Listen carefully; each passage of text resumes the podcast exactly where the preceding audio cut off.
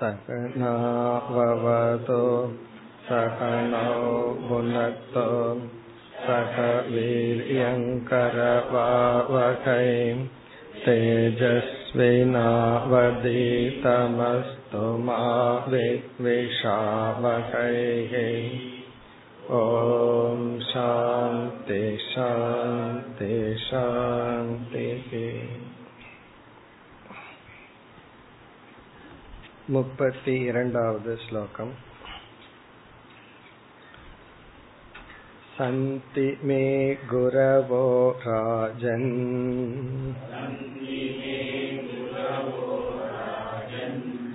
बहवो बुद्ध्युपाश्रिताः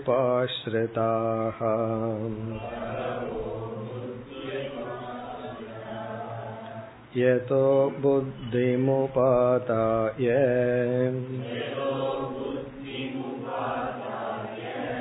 मुक्तोटामीहतान् शृणु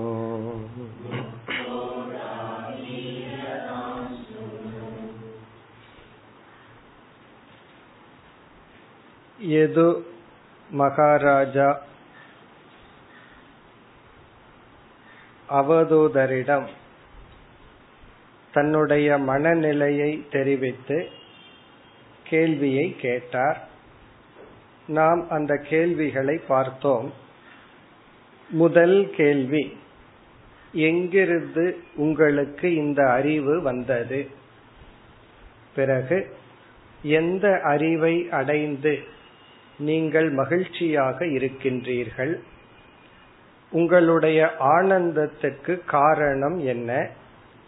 அதே சமயத்தில் துக்கம் இல்லாமல் இருப்பதற்கும் காரணம் என்ன? இது போன்ற கேள்விகளை கேட்டார். இனி அதற்கு பதில் சொல்ல ஆரம்பித்தார். அதைத்தான் நாம் சென்ற வகுப்பில் ஆரம்பித்தோம். எங்கிருந்து அறிவு வந்தது?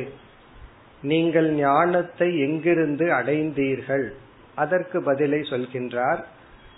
இந்த பதிலுக்குள்ளேயே தன்னுடைய ஆனந்தத்திற்கான காரணம் தான் ஏன் துக்கப்படவில்லை போன்ற பதில்களும் அடங்குகின்றது அவர் கூறிய பதில் சந்திமே குரவோ ராஜன் பகவக. ஹே ராஜன் ராஜா பகவக குரவக மே சந்தி. எனக்கு பல குருமார்கள் இருக்கின்றார்கள். பல குருமார்களிடமிருந்து நான் ஞானத்தை பெற்றேன் அறிவை அடைந்தேன். இந்த பகுதியை தான் சென்ற வகுப்பில் ஆராய்ந்தோம். அதாவது நமக்கு குருவே கூடாது என்று யாராவது உபதேசம் செய்தால் அகுருகு குரு வேண்டாம் என்று ஒருவர் கூறினால் அது வியாகாத தோஷம். குரு வேண்டாம் என்று குரு ஸ்தானத்திலிருந்து அவர் கூறுகின்றார். ஆகவே அது தவறு. தனக்கு தானே குரு என்றால் ஆத்மாஸ்ரய தோஷம் என்று பார்த்தோம். எந்த புத்திக்கு அறிவு வேண்டுமோ அதே புத்தி அறிவை கொடுக்கும் கருவியாகவும் இருக்காது. ஆகவே நமக்கு நாம் குரு அல்ல என்று பார்த்தோம். அடுத்த கேள்விதான் நமக்கு ஒரு குரு அல்லது பல குருவா? நமக்கு ஒரு குரு தேவையா அல்லது பல குருவா? அதற்கு நாம் பார்த்த பதில் ஒரு சாஸ்திரத்துக்கு ஒரு குரு தேவை. நமக்கு வந்து பல விஷயங்களை அறிய வேண்டியது இருக்கின்ற ஒருவரிடமே எல்லா ஞானத்தையும் பெற்றுவிட முடியாது. உபனிஷத் அல்லது வேதத்தை ஓத வேண்டும் என்ற ஒரு விருப்பம் அந்த ஞானம் தேவை சமஸ்கிருத ஞானம் தேவை. இது போன்ற பல ஞானம் இருக்கும் பொழுது ஒருவரிடமே அனைத்தையும் பெற முடியாது. பல குருக்கள் தேவை அந்தந்த சாஸ்திரத்துக்கு அதனாலதான் ஸ்கூல்ல போனோம்னா ஒவ்வொரு சப்ஜெக்டுக்கும் ஒவ்வொரு ஆசிரியர் வந்து செல்கின்றார்கள். ஆனால் ஏக குரு அது எப்பொழுதுனா ஒரு சப்ஜெக்டுக்கு ஒரு குரு தான் குறிப்பா வேதாந்தத்தில் ஆரம்ப காலத்தில். பிறகு படித்ததற்கு பிறகு குருவே அனுமதி கொடுப்பார். இந்த வேதாந்த கருத்தை யாரிடம் எவ்விதம் கேட்டாலும் இனி குழம்ப மாட்டா என்று. இதுவரை நாம் பார்த்தோம். இனி அதற்கு அடுத்த சொல் புத்தியுபாஸ்ருதாகா இந்த குரு நான் யாரிடமிருந்து ஞானத்தை பெற்றேனோ அந்த குரு யார்? எப்படி என்னால் அந்த குரு அடையப்பட்டது? அதை கூறுகின்றார் புத்தி உபாஸ்ருதாகா. நான் யாரிடமிருந்து ஞானத்தை பெற்றேனோ அந்த குருமார்கள் என்னுடைய புத்தியினால் அடையப்பட்டவர்கள். உபாஸ்ருதாகன அடையப்பட்டவர்கள். புத்தி உபாஸ்ருதாகன என்னுடைய புத்தியினால் அடையப்பட்டவர்கள். நான் யாரிடமிருந்தெல்லாம் பாடம் கற்றேனோ அந்த குருமார்கள் என்னுடைய புத்தியினால் அடையப்பட்டவர்கள். இப்ப இந்த வாக்கியத்துக்கும் நாம் சற்று விளக்கம் பார்க்க வேண்டும். அதை அடுத்த இரண்டு ஸ்லோகங்களை பார்த்துவிட்டு பிறகு பார்ப்போம். ஏன்னா இதே சொல் மீண்டும் சொல்கின்றார். அந்த குருமார்கள் யார் என்று பார்த்துவிட்டு அதற்கு அடுத்த ஸ்லோகத்தில் இவர்களெல்லாம் என்னுடைய புத்தியில் அடையப்பட்டவர்கள் மீண்டும் சொல்கின்றார். ஆகவே நாம் அங்கு இந்த சொல்லினுடைய விளக்கத்தை பார்ப்போம். பிறகு இரண்டாவது வரியில் யதோ புத்தி முபாதாய எதக எந்த நான் சொல்ல போகின்ற ஆசிரியர்களிடமிருந்து அறிவை அடைந்து எதக குருபியக எந்த குருமார்களிடமிருந்து புத்திம் உபாதாய அறிவை அடைந்து. இங்க புத்தி என்றால் ஞானம். ஞானத்தை அடைந்து முக்தக. நான் ஒரு முக்தனாக இக. இந்த உலகத்தில் அடாமி. நான் சஞ்சரித்துக் கொண்டிருக்கின்றேன். அடாமின சஞ்சரித்துக் கொண்டிருக்கின்றேன் அல்லது வாழ்ந்து கொண்டிருக்கின்றேன். முக்தக முக்தனாக. ஏன்னா எது மகாராஜா கேட்டார்? நீங்கள் எப்படி இந்த உலகம் அனர்த்தம் என்று தெரிந்து கொண்டும் இந்த உலகம் எந்த விதம் விதத்திலும் உண்மையான சுகத்தை கொடுக்காது என்று தெரிந்து கொண்டும் சந்தோஷமாக இருக்கின்றீர்கள். ஒருவரை பற்றி தெரிஞ்சுட்டு எப்படி அவங்களோட பேச முடியுது பழக முடியுதுன்னு நம்ம கேட்கறது போல எல்லாமே தெரிஞ்சிட்டு எப்படி மகிழ்ச்சியாக இருக்க முடிகிறது. அதை கூறுகின்றார் முக்தக நான் மகிழ்ச்சியாக இருக்க முடிகிறது. காரணம் புத்தி உபாதாய இந்த அறிவை அடைந்ததனால். தான் சுருணு அந்த குருமார்களை கேள். சுருணு என்று இங்கு அவதூத சந்நியாசி ராஜாவிடம் கூறுகின்றார் அந்த குருமார்களை நீ இப்பொழுது கேள். இங்கு வந்து நம்ம பார்த்தோம் சென்ற வகுப்பில் இன்னும் இரண்டு அத்தியாயங்கள் இதுதான். இவர் வந்து குருமார்களை சொல்லுவார். அந்த ஒவ்வொரு குருவிடமிருந்து என்ன பாடம் கற்றுக்கொண்டேன் என்று கூற போகின்றார். இனி அடுத்த இரண்டு ஸ்லோகங்களில் குருமார்களை இவர் அறிமுகப்படுத்துகின்றார். பகவோ குரவகன் சொன்னார். எனக்கு பல குருமார்கள் என்று சொன்னார். அது யார் என்று அறிமுகப்படுத்தி இவர்களிடமிருந்துதான் நான் அறிவை பெற்றேன் என்று சொல்லி ஒவ்வொரு குருவாக எடுத்துக்கொண்டு யாரிடம் எந்த அறிவை பெற்றேன் அதை கூறப் போகின்றார் நாம் அடுத்த இரண்டு ஸ்லோகத்தை பார்ப்போம் அந்த இரண்டிலும் குருமார்களை அறிமுகப்படுத்துகின்றார் முப்பத்தி மூன்று முப்பத்தி நான்கு पृथिवी वायुराकाशम्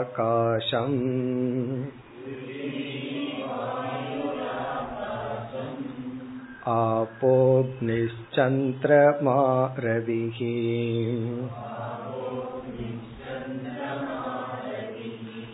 कपोतो जगरसिन्धुको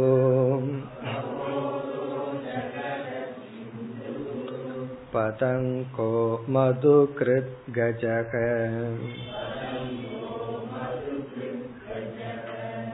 मधुका हरिणो मीनक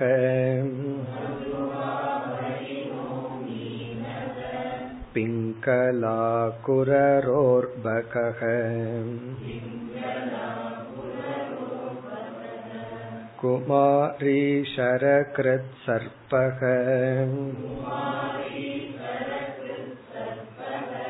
ऊर्णनाभिसुपेशकृत्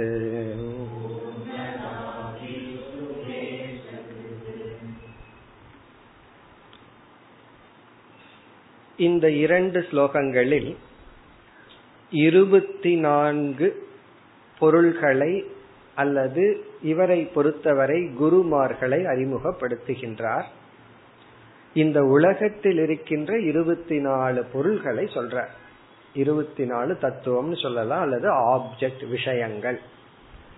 சொல்லி அடுத்த ஸ்லோகத்தில் என்ன சொல்லுவார்? இந்த இருபத்தி நான்கு பொருள்களிடமிருந்து விஷயங்களிடமிருந்து இந்தந்த அறிவை நான் அடைந்தேன். இந்தந்த பண்பை நான் உணர்ந்தேன்னு சொல்ல போகின்றார். இப்ப இந்த இருபத்தி நான்கு வரிசையாக நாம் பார்ப்போம். இந்த முதல் ஸ்லோகத்திலேயே பதிமூன்று குருமார்களை கூறுகின்றார் இப்பொழுது நாம் வரிசையாக பார்ப்போம். ஒவ்வொன்றாக முதல் குரு பிருத்திவி. பிருத்திவி என்றால் நாம் அனுபவிக்கின்ற இந்த பூமி. அதான் முதல் குரு பிருத்திவி.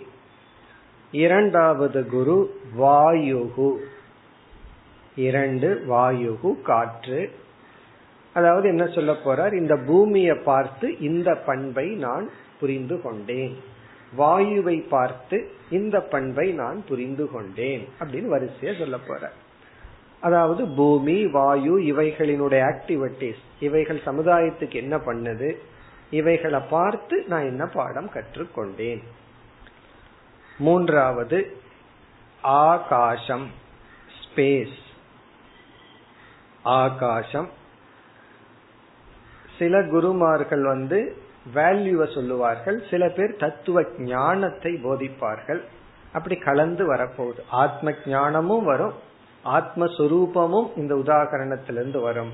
பிறகு வந்து மனதில் இருக்க வேண்டிய வேல்யூஸ் அதுவும் வரப்போகின்றது. அப்படி ஆகாசம் மூன்றாவது நான்காவது ஆபக நீர் தண்ணீர். நான்காவது நீர். ஐந்தாவது அக்னிகி நெருப்பு. ஐந்தாவது குரு நெருப்பு. இந்த முதல் அஞ்சு குரு யாருன்னா? பஞ்சபூதங்கள் தான். பூமி வாயு ஆகாசம் நீர் நெருப்பு. ஐந்தாவது குரு. ஆறாவது குரு சந்திரமாகா. சந்திரமாகா என்றால் சந்திரன். நிலா நிலவு. ஏழாவது குரு ரவிஹி சூரியன். ரவிகினா சூரியன். இப்ப முதல் வரியில ஏழு குரு சொல்லிவிட்டார். ஐந்து பூதங்கள் பிறகு சந்திரன் சூரியன். இனி இரண்டாவது வரியில் கபோதக. எட்டாவது குரு கபோதக. கபோதகனா புறா. புறா. நம்ம பார்க்கிறோம். புறாங்கிற ஒரு பறவை. புறா கபோதக. ஒன்பதாவது குரு அஜகரக. அஜகரக என்றால் மலை பாம்பு. இப்பெல்லாம் மியூசியத்துல தான் பார்க்க முடியும். அல்லது வந்து ஜூல தான் பார்க்க முடியும். மலை பாம்பு. ஒன்பதாவது குரு பிறகு பத்தாவது குரு சிந்துகு. இங்கு சிந்துகு என்றால் கடல் ஓஷன் சிந்துகு கடல். அது வந்து பத்தாவது குரு. பதினோராவது குரு பதங்கக. பதங்கக. பதங்ககன விட்டில் பூச்சி. நம்ம லைட் போட்டோம் அப்படின்னா பூச்சிகள் வந்து அந்த லைட்ல விழுந்து மடிகின்றது அல்லவா அந்த மடிகின்ற சிறிய பூச்சி விட்டில் பூச்சின்னு சொல்லுவோம். சின்ன சின்ன பூச்சிகள். லைட்டுக்கும் நெருப்புக்கும் அட்ராக்ட் ஆகி வந்து அதுக்குள்ள விழுந்து மடிகின்றது. பதங்கக. பனிரெண்டாவது மது கிருத் பதினோராவது குரு பதங்கக. பனிரெண்டாவது மது கிருத் மது கிருத் என்றால் தேனி. தேனி. மது அப்படின்னா தேன். கிருத் அப்படின்னா செய்கின்றது. இந்த இடத்துல செய்துனா கலெக்ட் பண்ணதுன்னு அர்த்தம். மது கிருத் தேனி. தேனியிலிருந்து என்ன பாடம் கற்றுக்கொண்டேன்? அதெல்லாம் சொல்ல போற பதிமூன்றாவது கஜக. கஜகன யானை. இப்படி முதல் வரியில் பதிமூன்று குருமார்களை கூறிவிட்டார். இனி இரண்டாவது வரி. அடுத்து முப்பத்தி நான்காவது ஸ்லோகத்தில் முதல் வரி. மதுஹா.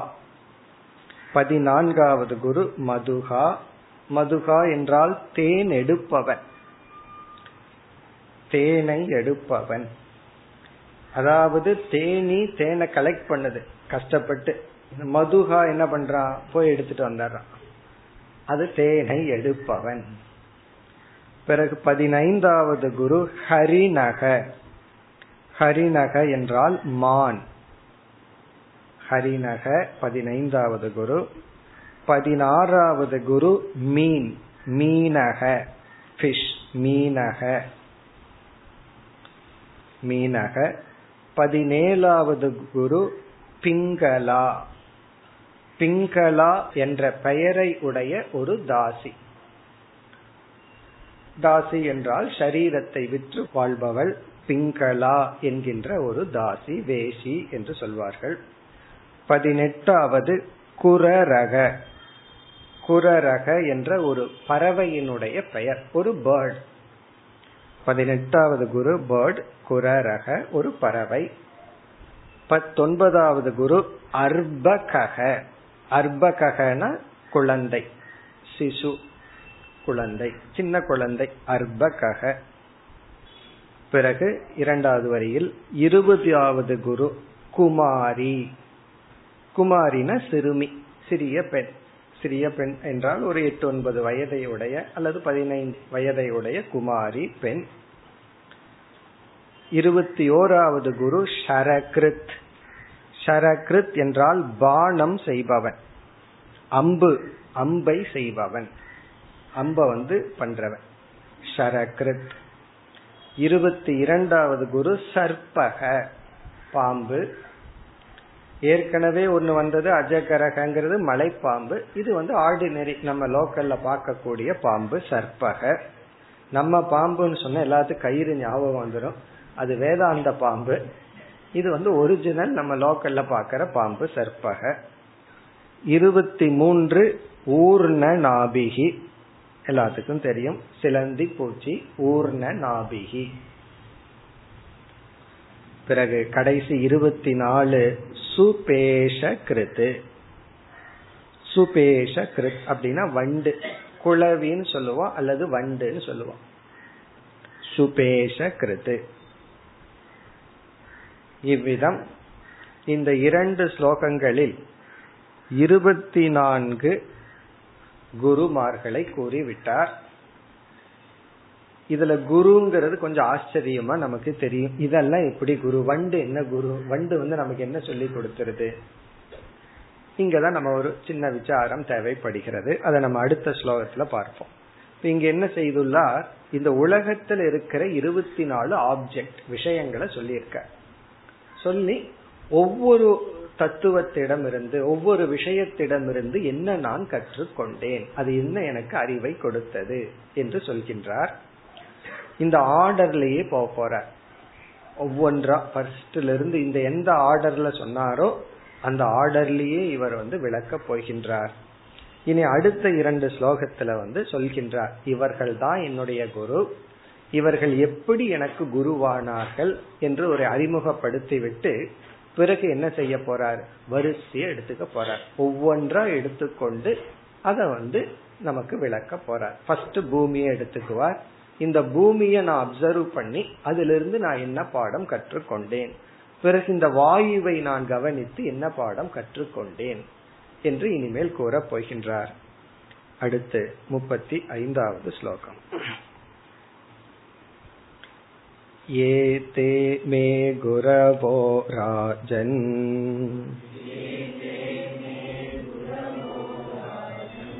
चतुर्विंशतिराश्रिताः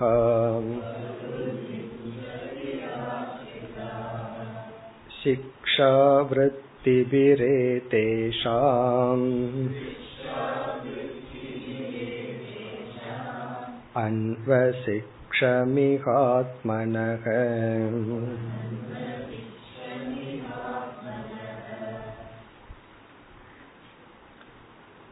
இந்த ஸ்லோகத்தினுடைய பொருளை பார்த்துவிட்டு பிறகு நாம் ஒரு விசாரத்திற்குள் செல்லலாம். ஏ தே மே குரவோ ராஜன். ஹே ராஜா எது மகாராஜா? ஏ தே இவைகள் மே என்னுடைய குரவக என்னுடைய குருக்கள்.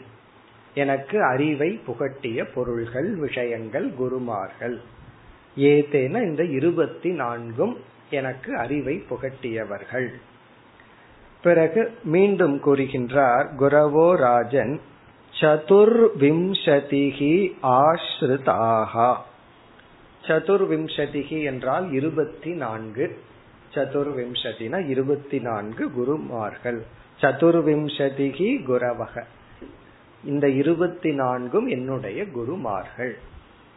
பிறகு ஆஸ்ருதாகா ஏற்கனவே சொன்ன கருத்தை மீண்டும் இங்கு குறிப்பிடுகின்றார். இந்த இருபத்தி நான்கும் என்னுடைய புத்தியினால் உருவாக்கப்பட்ட தோன்றிய குருமார்கள். என்னுடைய புத்தியினால் சேகரிக்கப்பட்ட சம்பாதிக்கப்பட்ட உருவான குருமார்கள். இவர்கள் குரு என்பது என்னுடைய புத்தியில் தோன்றியது.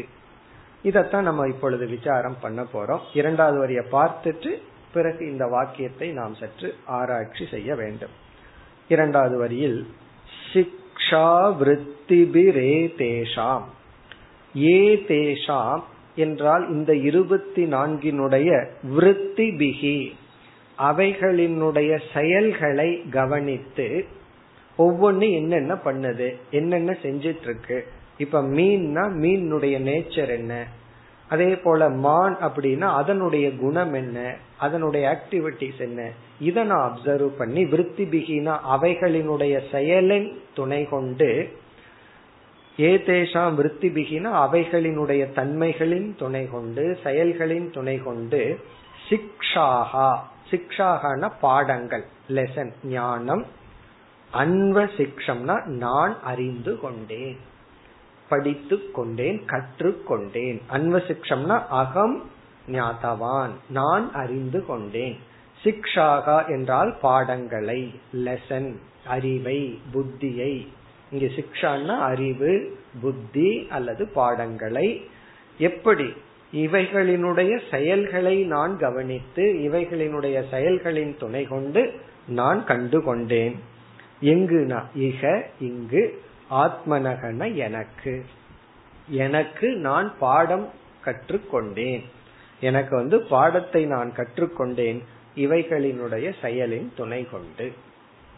இனி அடுத்த ஸ்லோகத்தில் இதே போல இவை யாரிடமிருந்து எதை எப்படி கண்டுகொண்டேன் என்பதை உனக்கு நான் உபதேசிக்கின்றேன் என்று சொல்லி அதுக்கப்புறம் நம்ம வரிசையா இருபத்தி நாலையும் பார்க்க போறோம். சிலதெல்லாம் ஒரு இரு ஸ்லோகம் இருக்கும். சிலதெல்லாம் பத்து இருபது ஸ்லோகம் எடுத்துக்குவார். அந்த சில கதைகள்லாம் இதுக்குள்ளேயும் கதை வரப்போகுது. இதையெல்லாம் சொல்லி என்ன பாடம் கற்றுக்கொண்டேன். இப்ப நமக்கு வந்து ஆத்ம தத்துவ ஞானமும் வரும். அதிகமா வேல்யூஸ் நட் பண்புகள் அதெல்லாம் வரப்போகின்ற. இங்க நமக்கு ஒரு சிறிய விசாரம் தேவைப்படுகிறது. அந்த விசாரத்தை பார்ப்போம். அந்த விசாரத்திற்கான சொல் வந்து புத்தி உபாஸ்ருதாக. இவர்களெல்லாம் என்னுடைய புத்தியினால் சம்பாதிக்கப்பட்ட குருமார்கள் சொல்ற என்னுடைய புத்தியினால சேகரிக்கப்பட்ட அடையப்பட்ட குருமார்கள் சொல்றார். இங்கதான் நம்ம ஒரு முக்கியமான விசாரத்தை மேற்கொள்ள வேண்டும். அதாவது உண்மையிலேயே இவைகளெல்லாம் குருக்களா இல்லையா அப்படிங்கறதான் கேள்வி.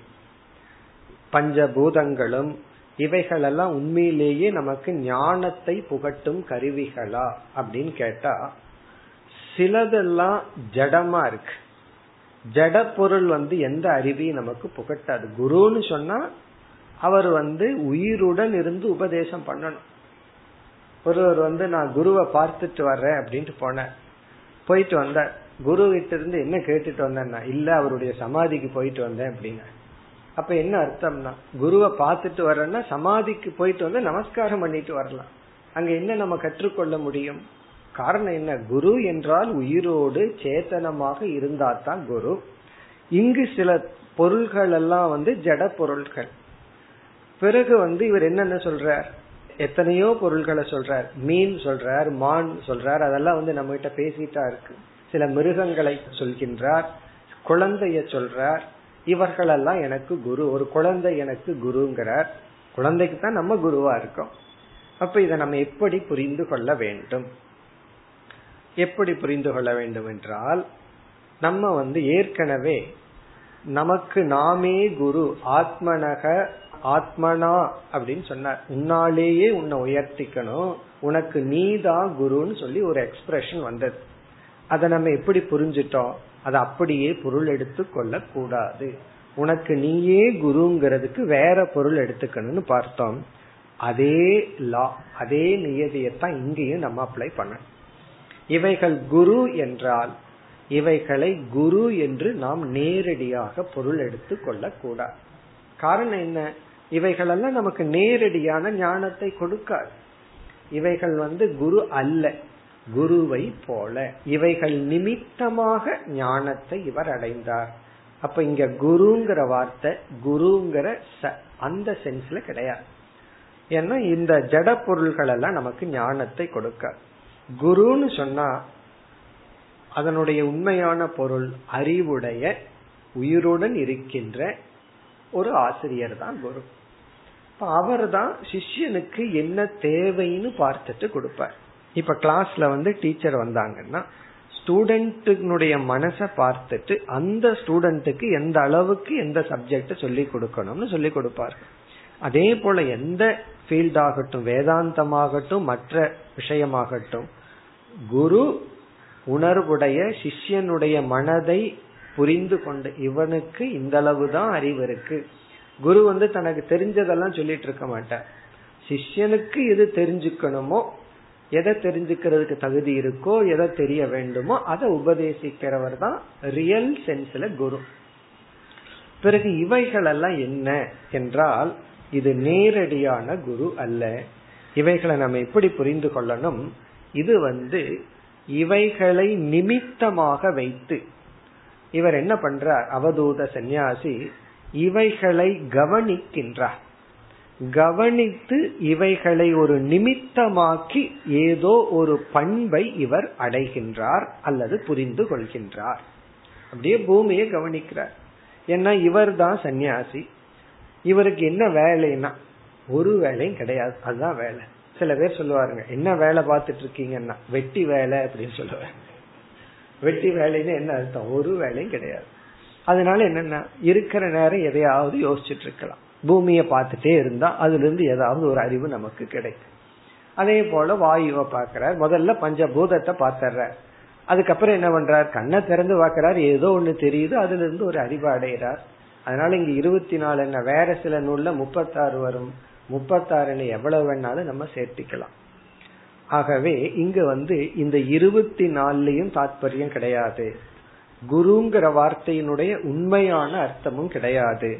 பிறகு என்ன என்றால் இவைகளை நிமித்தமாக கொண்டு இவைகளை வச்சு இவைகளினுடைய குணம் இவைகளினுடைய செயல் இதை வச்சு இவர் வந்து பாடம் கற்றுக் கொள்கின்றார் அது மட்டுமல்லாமல் இவைகளை வச்சு என்ன பாடம் கற்றுக்கொள்கின்றது அப்படிங்கிறது ஒவ்வொருவருக்கும் ஒவ்வொன்னா இருக்கு. இவர் வந்து ஒன்ன சொல்லி அதிலிருந்து நான் இந்த பாடத்தை கற்றுக்கொண்டேன்னு சொல்லுவார். இனி ஒருவர்கிட்ட போய் சொல்லி பாருங்க. அதுல இருந்து அதுக்கு தலைகீழான ஒரு பாடத்தை கற்றுக்கொண்டேன்னு சொல்லுவார். ஒருவரிடம் போய் நீங்க நாயை கவனிச்சு அதனிடம் இருந்து என்ன பாடம் கற்றுக்கொண்டீர்கள்னு கேட்டா அவர் என்ன சொல்லுவார் தெரியுமோ? ஒருத்தர் வந்து சொன்னார் நன்றியுடன் இருக்கணும்னு கற்றுக்கொண்டேன்னு சொன்னார். இனி ஒருவர் என்ன சொன்னார் தெரியுமோ? நம்ம உறவினர்கள் யாரையும் கூட சேர்த்தி கொள்ள கூடாதுன்னு சொன்னார். நாய்க்கு ஒரு இழிவான குணம் இன துரோகின்னு சொல்லும். அது இனி ஒரு நாயை சேர்த்திக்க ரெண்டு நாயை சேர்ந்து சாப்பிட வந்தா துரத்தி விட்டு அதே போல நாய்கிட்ட இருந்து நான் என்ன கத்துட்டேன்னா தனியா சாப்பிடணும். யாரு வந்தாலும் உழைச்சு தள்ளிட்டு நம்மளே நம்ம ஏரியாக்குள்ள இருக்கணும் அப்படின்னு கத்துட்டாராம். அது உண்மைதானே நாய்கிட்ட அது இருக்கே. அதே போல ஒரு மாணவன் வந்து குருவை நோக்கி போனான். ரெகுலரா கிளாஸுக்கு போக ஆரம்பிச்சிட்டான். ஒருத்தர் வந்து அதை அப்சர்வ் பண்ணி கமெண்ட் அடிக்கிறார். அவனுக்கு எவ்வளவு ஒரு வைராக்கியம் இந்த வயதிலேயே ஒரு குருவை நோக்கி போறான்னு சொல்லி. இனி ஒருவர் சொல்றார் அவனை பார்த்து அந்த குரு இவனுக்கு இலதலை கொடுத்துட்டாரோ? மயங்கி போயிட்டான் இப்படி நல்லா இருந்த பையன் இப்படி ஆயிட்டான்னு சொல்லி. அப்போ ஒருத்தர் வந்து புகழ்கின்றார். ஒரு சிஷ்யன் ஒருத்தனுடைய ஒரு மாணவனுடைய ஸ்டேட்டை பார்த்து இந்த வயதுலயே எல்லாத்தையும் விட்டுட்டு குரு கிட்ட போய் வேதாந்தம் படிக்கிறான்னு அந்த நிகழ்ச்சிய பார்த்து ஒருத்தர் புகழ்ற இனி ஒருத்தர் என்ன சொல்றார்? குரு ஏதோ மயக்கிட்டாரு அப்படிங்கிறார். இனி ஒருத்தர் என்ன சொல்றாரு? அவரை சைக்காட்ரிஸ்ட கூட்டு போகணும். மனநிலை கொஞ்சம் சரியில்லை. அப்ப என்ன அப்படின்னா அப்படித்தான். ஆகவே இவர் ஒன்றை பார்த்து என்ன கற்றுக்கொண்டார் அப்படிங்கறது வந்து சோ ரிலேட்டிவ் அதனாலதான் சொல்றார் மே என்னுடைய புத்தியில நான் கற்றுக்கொண்டது. அப்போ இவர்கள் குரு கிடையாது. இவர்களுக்கு குருங்கிற ஸ்டேட்டஸையே இவர் தான் கொடுக்கிறார். இவர்கள் வந்து குரு கிடையாது. குருவாக இவர் மாற்றுகின்றார். அதனாலதான் புத்தி உபாசிரிதாகன்னு சொல்றார்.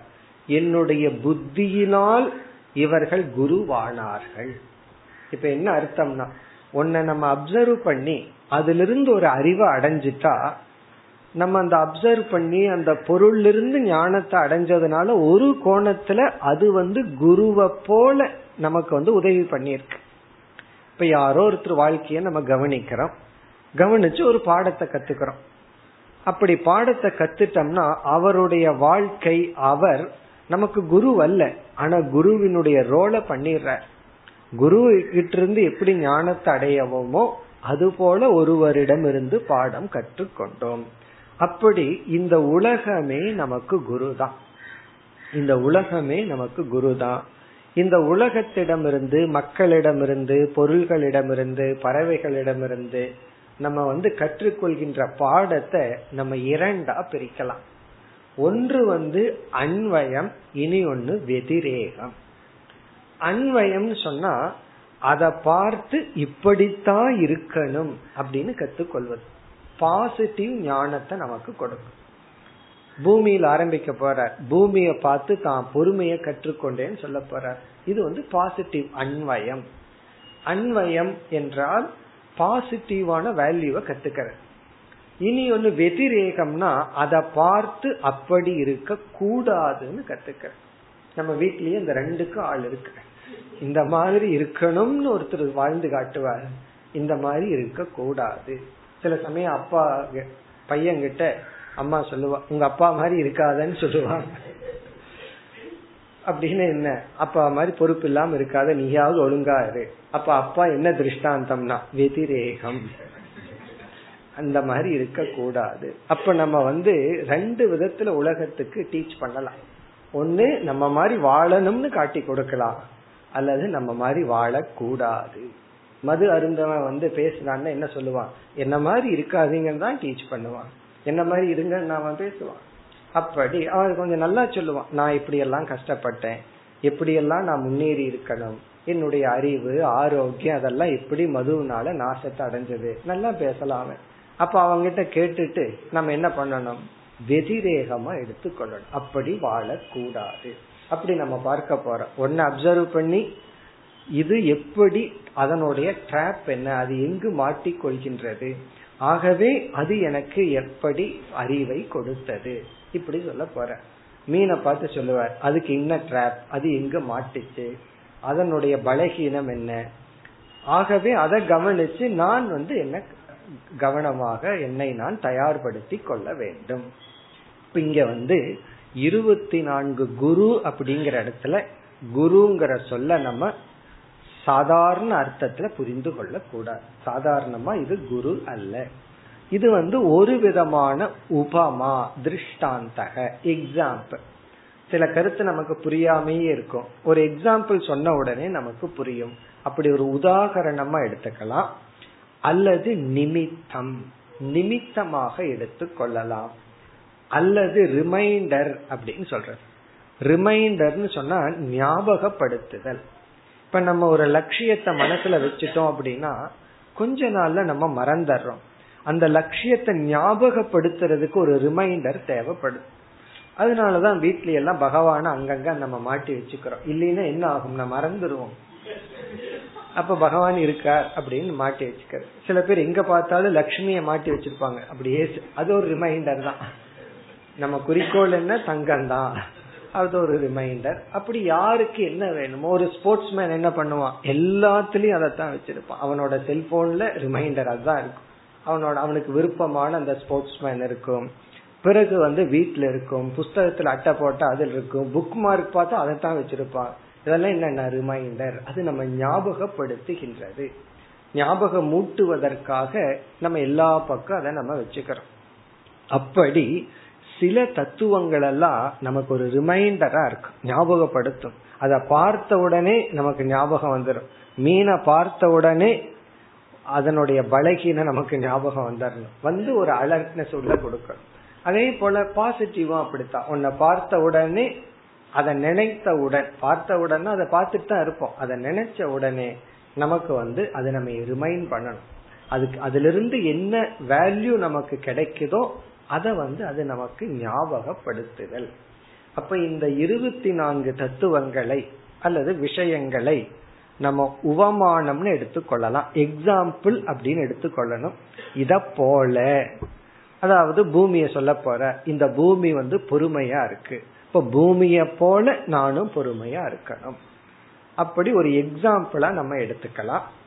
இந்த எடுத்துக்கிறதே ரெண்டு விதம். பாசிட்டிவா எடுத்துக்கலாம். இத போல நான் இருக்க கூடாது இத போல நான் இருக்கணும். அப்படி ஒரு உதாகரணமானதுதான் இந்த இருபத்தி நாலும். அல்லது சில இதெல்லாம் ரிமைண்டர் அது நமக்கு ஞாபகப்படுத்துவதாக எடுத்துக்கொள்ளலாம் சிலதெல்லாம் இன்ஸ்பிரேஷன் நம்மை நம்ம வந்து உற்சாகப்படுத்துவதாகவும் எடுத்துக்கொள்ளலாம் சில பேர்த்த பார்த்த உடனே நமக்கு ஒரு உற்சாகம் ஏற்படும். காரணம் என்ன? நம்ம எந்த துறையில ஒரு லட்சியத்தை அடைய விரும்புறோமோ அந்த துறையில் அடைந்தவர்களை நம்ம பார்க்கும் பொழுது நமக்கு ஒரு உற்சாகம் ஏற்படும். அப்படி நம்மை உற்சாகப்படுத்தி கொள்ள நம்மை ஊக்குவித்து கொள்ள இந்த இருபத்தி நான்கு இருபத்தி நான்கு மட்டுமல்ல இந்த பொருள்களை குருவாக நாம் எடுத்துக்கொள்ளலாம் அல்லது குருங்கிற அர்த்தத்துல எடுத்துக்கொள்வது அப்புறம் ஒன்று வந்து உபமானம். இந்த இருபத்தி நான்கு மட்டுமல்ல எது வேணாலும் எடுத்துட்டா இவைகளெல்லாம் குருன்னு சொன்னா இவைகளெல்லாம் திருஷ்டாந்தக எக்ஸாம்பிள் இரண்டாவது வந்து ரிமைண்டர் நம்மை ஞாபகப்படுத்துவதற்கு அந்தந்த வேல்யூவை ஞாபகப்படுத்துவதற்கு எடுத்துக்கலாம். மூன்றாவது வந்து நம்மை உற்சாகப்படுத்துவதற்கு. நான்காவது வந்து அலர்ட்னஸ் நம்ம கொஞ்சம் அலர்ட் பண்ணி விடும் இந்த மாதிரி ஒரு காட்சிகளை பார்த்தோம் அப்படின்னா நம்ம கொஞ்சம் அலர்ட் ஆயிக்குவோம். அலர்ட் ஆகிறதுனா என்ன? எச்சரிக்கையாக நாம் இருப்போம். அதுக்காகத்தானே எச்சரிக்கைங்கிற போர்டு போடுறாங்க. எச்சரிக்கைங்கிற போர்டை நம்ம பார்த்த உடனே என்ன ஆகுது நமக்கு? எச்சரிக்கை வருது. அப்படின்னு என்ன? கொஞ்சம் கவனமா இருக்கும். அந்த ஸ்கூல் ஜோன் போட்டுறாங்க. பள்ளி இருக்கிற இடம். எச்சரிக்கையாக இருங்கள்னா உடனே ஸ்பீடை குறைப்போம். பார்ப்போம். குழந்தைகள் வருவார்களான்னு கொஞ்சம் கவனமா இருப்போம்.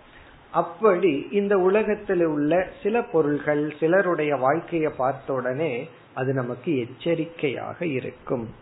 பிறகு ஒரு பெரிய ஒரு லா இருக்கு.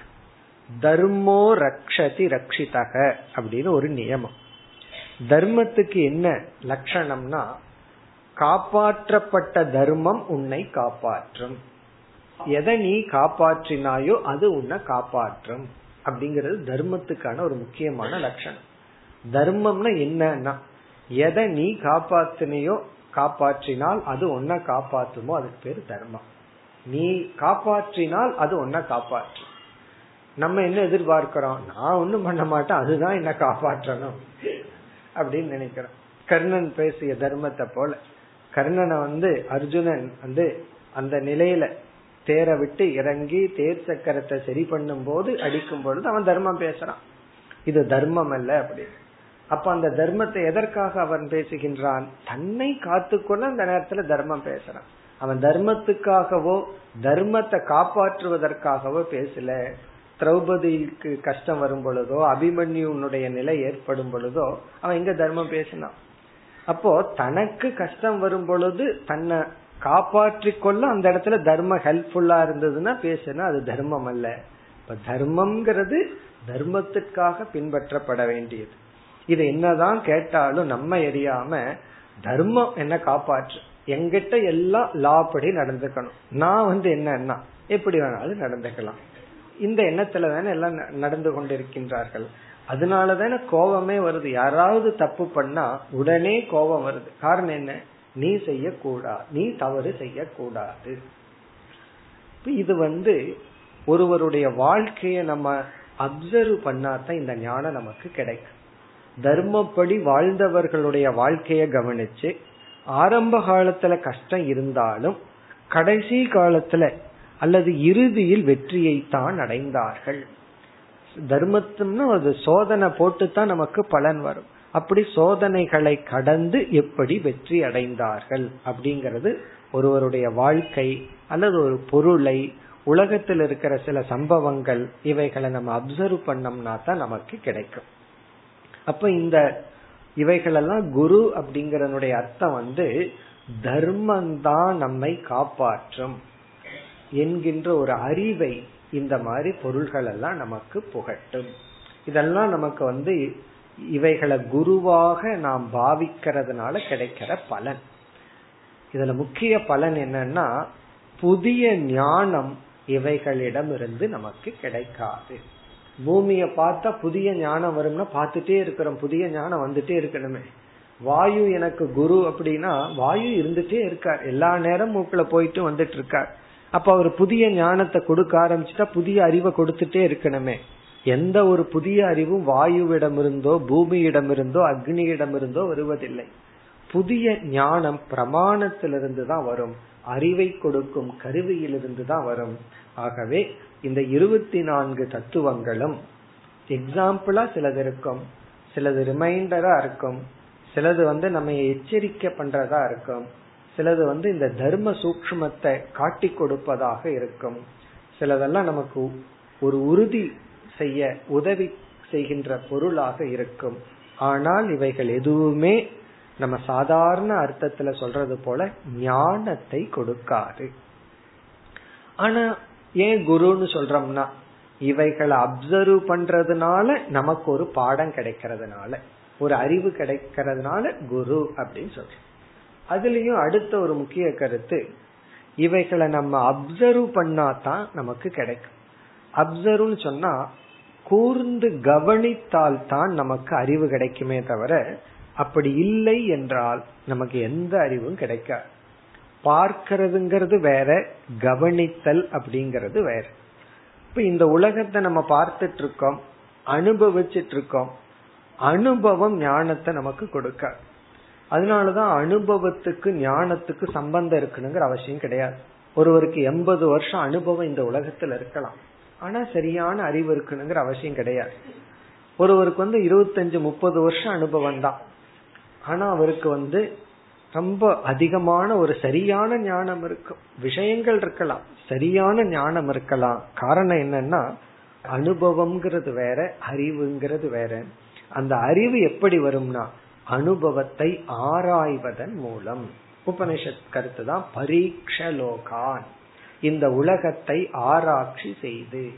அப்படி இந்த உலகத்தை ஆராய்ச்சி பண்ணும் போது அறிவு வருவது போல உலகத்தில் இருக்கிற ஒவ்வொரு பொருளையும் பார்க்கும் பொழுது நமக்கு வந்து அறிவு ஏற்பட வேண்டும். அப்ப நம்ம எப்படி புரிஞ்சுக்க போறோம்? இனி பார்க்க போற இருபத்தி நாலும் நாம சாதாரண சொல்ற அர்த்தத்துல குரு அல்ல சிலது உதாரணமா இருக்க போகுது. சிலது வந்து அதனுடைய குவாலிட்டி அதனுடைய தன்மை அதனுடைய குணம் நமக்கு ஒரு வேல்யூவை ஞாபகப்படுத்துவதா இருக்கும். சிலதெல்லாம் அதனுடைய தன்மை அப்படி நம்ம வாழக்கூடாது. அந்த மாதிரி நம்ம இருக்க கூடாது என்பதை காட்டுவதாக இருக்கும். நம்ம எச்சரிக்கை செய்வதாக இருக்கும்.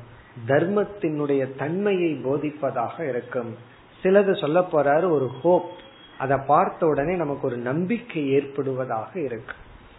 அது ரொம்ப முக்கியம். வாழ்க்கையில நம்பிக்கை வர்றது அப்படிங்கறது ரொம்ப முக்கியம். அது சில கதைகள் அது உண்மையா இருக்கலாம் பொய்யா இருக்கலாம். பர்தரகரி வந்து ஒரு சின்ன கதை சொல்ற அதுல ஒரு பெரிய ஹோப் நமக்கு கிடைக்கும். ஒரு பாம்பு வந்து ஒரு கூடக்குள்ள போய் உள்ள சிக்கி கொண்டது. அது எல்லாம் ட்ரை பண்ணி பார்த்துட்டு ஹோப்பே இல்லை அப்படிங்கும் போது வெளியே ஒரு எலி என்ன பண்ணுச்சா நல்லா சாப்பிட்டு பொழுது போகாம அதுக்குள்ள ஒரு ஓட்டை போட்டு உள்ள போச்சான் பெரிய ஓட்டை போட்டு உள்ள போச்சான் பாம்புக்கு உணவும் கிடைச்சது வெளியே வர்றதுக்கு வழியும் கிடைச்சது இந்த ஒரு கதையை சொல்லிட்டு இந்த கதையிலிருந்து அவர் என்ன நமக்கு கொடுக்கிறார்? ரெண்டு வேல்யூ சொல்ற ஒன்று வந்து ஹோப்பே இல்ல. இனி என் வாழ்க்கை அழிஞ்சதுன்னு நீங்க நினைக்கிற சமயத்துல எங்காவது ஒரு ஹோப் வரும். இது ஒரு பெரிய கதையா எலாபரேட்டா சொல்லலாம். ஒரு பாம்பு போய் கூடையில மூடிடுது. அது ரொம்ப கஷ்டப்பட்டுட்டு இனி ஒண்ணுமே பண்ண முடியாதுங்கும் போது ஒரு சத்தம் கேக்குது வெளியே. அந்த எலி என்னன்னா எல்லாம் சாப்பிட்டு நான் தான் ராஜா நானே மந்திரின்னு ஆடிட்டு இருக்கு. என்ன இனி ஒன்னும் பண்ண முடியாதுன்னு இருக்கு. அப்படி அதிகமா வந்தாலும் இழந்துருவோம். அதுவும் நிலையற்றது. அல்லது நம்ம அழிஞ்சே போயிட்டோம் இனி நமக்கு ஒன்றுமே இல்லைன்னு நினைக்கும் பொழுதும் கூட இன்னும் ஹோப் இருக்கு அப்படிங்கறத இந்த இது போன்ற உதாகரணங்கள் கதைகள் நமக்கு காட்டுது. அங்க பாம்பு குருவா இருந்தது எலியும் குருவா இருந்ததுன்னு நம்ம சொல்றோம். இப்ப எலிகிட்ட இருந்து என்ன பாடம் கற்றுக்கொண்டோம்? பணமோ பொருளோ புகழோ வந்தா அளவா ஆடணும்னு கற்றுக்கொண்ட வேண்டும். ஓவரா ஆடக்கூடாதுன்னு அர்த்தம். சிலதெல்லாம் லாஸ் ஆச்சுன்னா ஓவரா விழுந்து கிடக்க கூடாதுன்னு அர்த்தம். கொஞ்சம் முயற்சி பண்ணி ஹோப்போட இருக்கணும்னு அர்த்தம். அப்போ அந்த இடத்துல பாம்பிடம் இருந்து அதை கற்றுக்கொண்டோம். எலியிடம் இருந்து இதை கற்றுக்கொண்டோம். இதெல்லாம் என்னன்னா இந்த இயற்கையை அப்சர்வ் பண்றதுனால நமக்கு கிடைக்கின்ற பாடம். இப்ப இங்கேயும் ஒரு கருத்து கூறப்படுகிறது. இந்த உலகத்தை நம்ம பார்த்துட்டே இருக்கோம். இவர் சொல்ற மீனை எத்தனை முறை நம்ம பார்த்திருக்கோம்? இவர் சொல்ற பொருள்களை எல்லாம் நம்ம எத்தனை முறை பார்த்திருக்கோம்? அதை பார்த்தா நமக்கே ஆச்சரியமா இருக்கு. இதனிடமிருந்து இந்த அறிவு இவருக்கு எப்படி வந்தது எப்படி சில பேருக்கு மீனை பார்த்தா ஞானமா வரும். வேற ஒரு எண்ணம் தான் வரும். பசி வரும். இவர் மீன் கிட்ட இருந்து ஜஸ்ட் அதுக்கு ஆப்போசிட்டான ஞானத்தை அடைகிறார் நாக்குக்கு அடிமையாக கூடாதுன்னு மீனை பார்த்து கண்டுபிடிக்கிற சில பேர் மீனை பார்த்த உடனே நாக்குல என்ன வருது? நீர் தான் உற்பத்தி ஆகுது. அப்போ காரணம் என்ன? உன்னை பார்த்து எந்த அறிவை ஒருத்தர் அடையிறாரோ அதையே ஒருவர் பார்த்து அதுக்கு ஆப்போசிட்டான அறிவு அடைகிறார். நம்ம கோழியை பார்த்தோம்னா என்ன அறிவு வரும்? பகவான் எவ்வளவு அழகா இதெல்லாம் படைச்சிருக்காரு இனி ஒருத்தருக்கு என்ன வரும்? ஏற்கனவே சொல்லியிருக்கேன் எத்தனை கிலோ தேர்ந்து பார்ப்பாரு. அப்போ ஒவ்வொருவருடைய விஷன் உன்னை பார்த்து நம்ம என்ன புரிஞ்சுக்கிறோம் அப்படிங்கறது அது ஒண்ணு நமக்கு புகட்டல. அதை பார்க்கிற நம்முடைய அறிவு. அந்த அறிவு எப்படி வந்ததுன்னா ஒரு சிஷ்யன் வந்து கொஞ்ச காலம் குருவிடம் இருந்து சாஸ்திரத்தை ஒழுங்கா கேக்குறான் இது ரொம்ப ரேரா நடக்கிற சம்பவம். ஒழுங்கா அது அதான் ரொம்ப முக்கியம். தொடர்ந்து கொஞ்ச நாள் கேட்கணும். கொஞ்ச நாள் தொடர்ந்து கமிட்மெண்டோட அந்த ஐடென்டிபிகேஷனோட கேட்கிற. இல்லைன்னா ஏன் ஒழுங்கான்னு சொல்ல வேண்டியது இருக்குன்னா இந்த நோட்ஸ வந்து கிளாஸ்ல மூடுனா அடுத்த முறை திறக்கிறது வந்து அடுத்த கிளாஸ்ல தான். அப்படி இருந்ததுன்னா என்ன அப்படின்னா அந்த நோட்ஸுக்கு உயிர் மோட்சம் அடைஞ்சிடும் அப்படி இல்லாம அதை ஃபாலோ பண்ணி ரெகுலரா சிஸ்டமேட்டிக்கா என்ன சொல்லி இருக்கார் எப்படி அப்படின்னு ஃபாலோ பண்ணி கேட்டா சிஷ்யன் வந்து இரண்டு விதமான ஞானத்தை பக்குவத்தை அடையிறான் ஒன்று வந்து குரு எதை டீச் பண்றாரோ குருவினுடைய சப்ஜெக்ட் மேட்டர் எந்த சப்ஜெக்ட டீச் பண்றாரோ அந்த ஞானத்தை சிஷ்யன் அடைகிறான். இப்போ ஏதோ ஒரு எந்த கிளாஸ்ல எந்த சப்ஜெக்ட் எடுத்துக்கொண்டாரோ அது அடையலாம் காரணம் அதை கேட்கறதுனால. இரண்டாவது ஞானம் என்ன அடைகின்றான்னா எப்படி கேட்கணும் எப்படி அப்சர்வ் பண்ணணுங்கிற ஒரு அறிவையும் சேர்ந்து அடைகின்றான். இன்டர்பிரேஷன் எப்படி பொருள்படுத்தணும்? ஒரு பொருளை எப்படி பார்க்கணும்? எப்படி லேர்ன் பண்ணணுங்கிற ஞானத்தை லேர்ன் பண்றான்.